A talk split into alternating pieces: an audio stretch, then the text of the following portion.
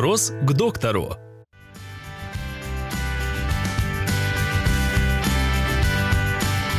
При каких симптомах стоит обращаться к пульмонологу?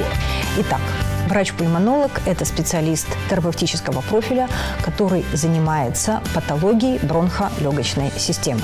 С какими симптомами нужно идти к врачу? Это, во-первых, кашель. Э, кашель сухой или кашель с выделением мокроты. Мокрота слизистая, слизисто-гнойного характера или же даже с прожилками крови. Если мы видим кровь в мокроте, срочно обращайтесь к врачу. Это верный признак того, что что-то случилось в легких, что-то происходит с сосудами, что-то нарушает их целостность, и кровь попадает в дыхательные пути. Следующий симптом, который должен насторожить нас с вами, это одышка.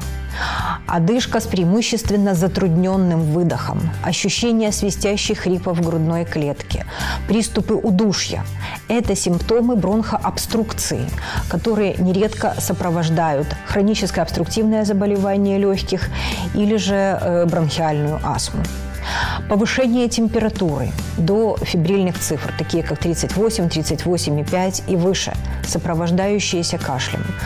Э, э, появление боли в грудной клетке – вот эти симптомы должны приводить вас к врачу-пульмонологу.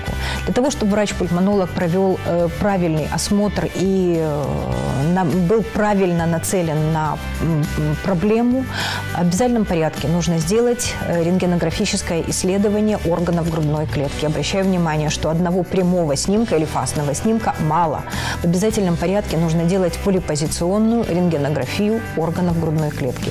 Что такое полипозиционная э, рентгенография? Рентгенография – это рентген в прямой проекции и боковой, в зависимости от э, зоны возможного положения, э, поражения дыхательных путей. Э, что еще на сегодняшний день из диагностических э, возможностей, которыми обладают пульмонологи?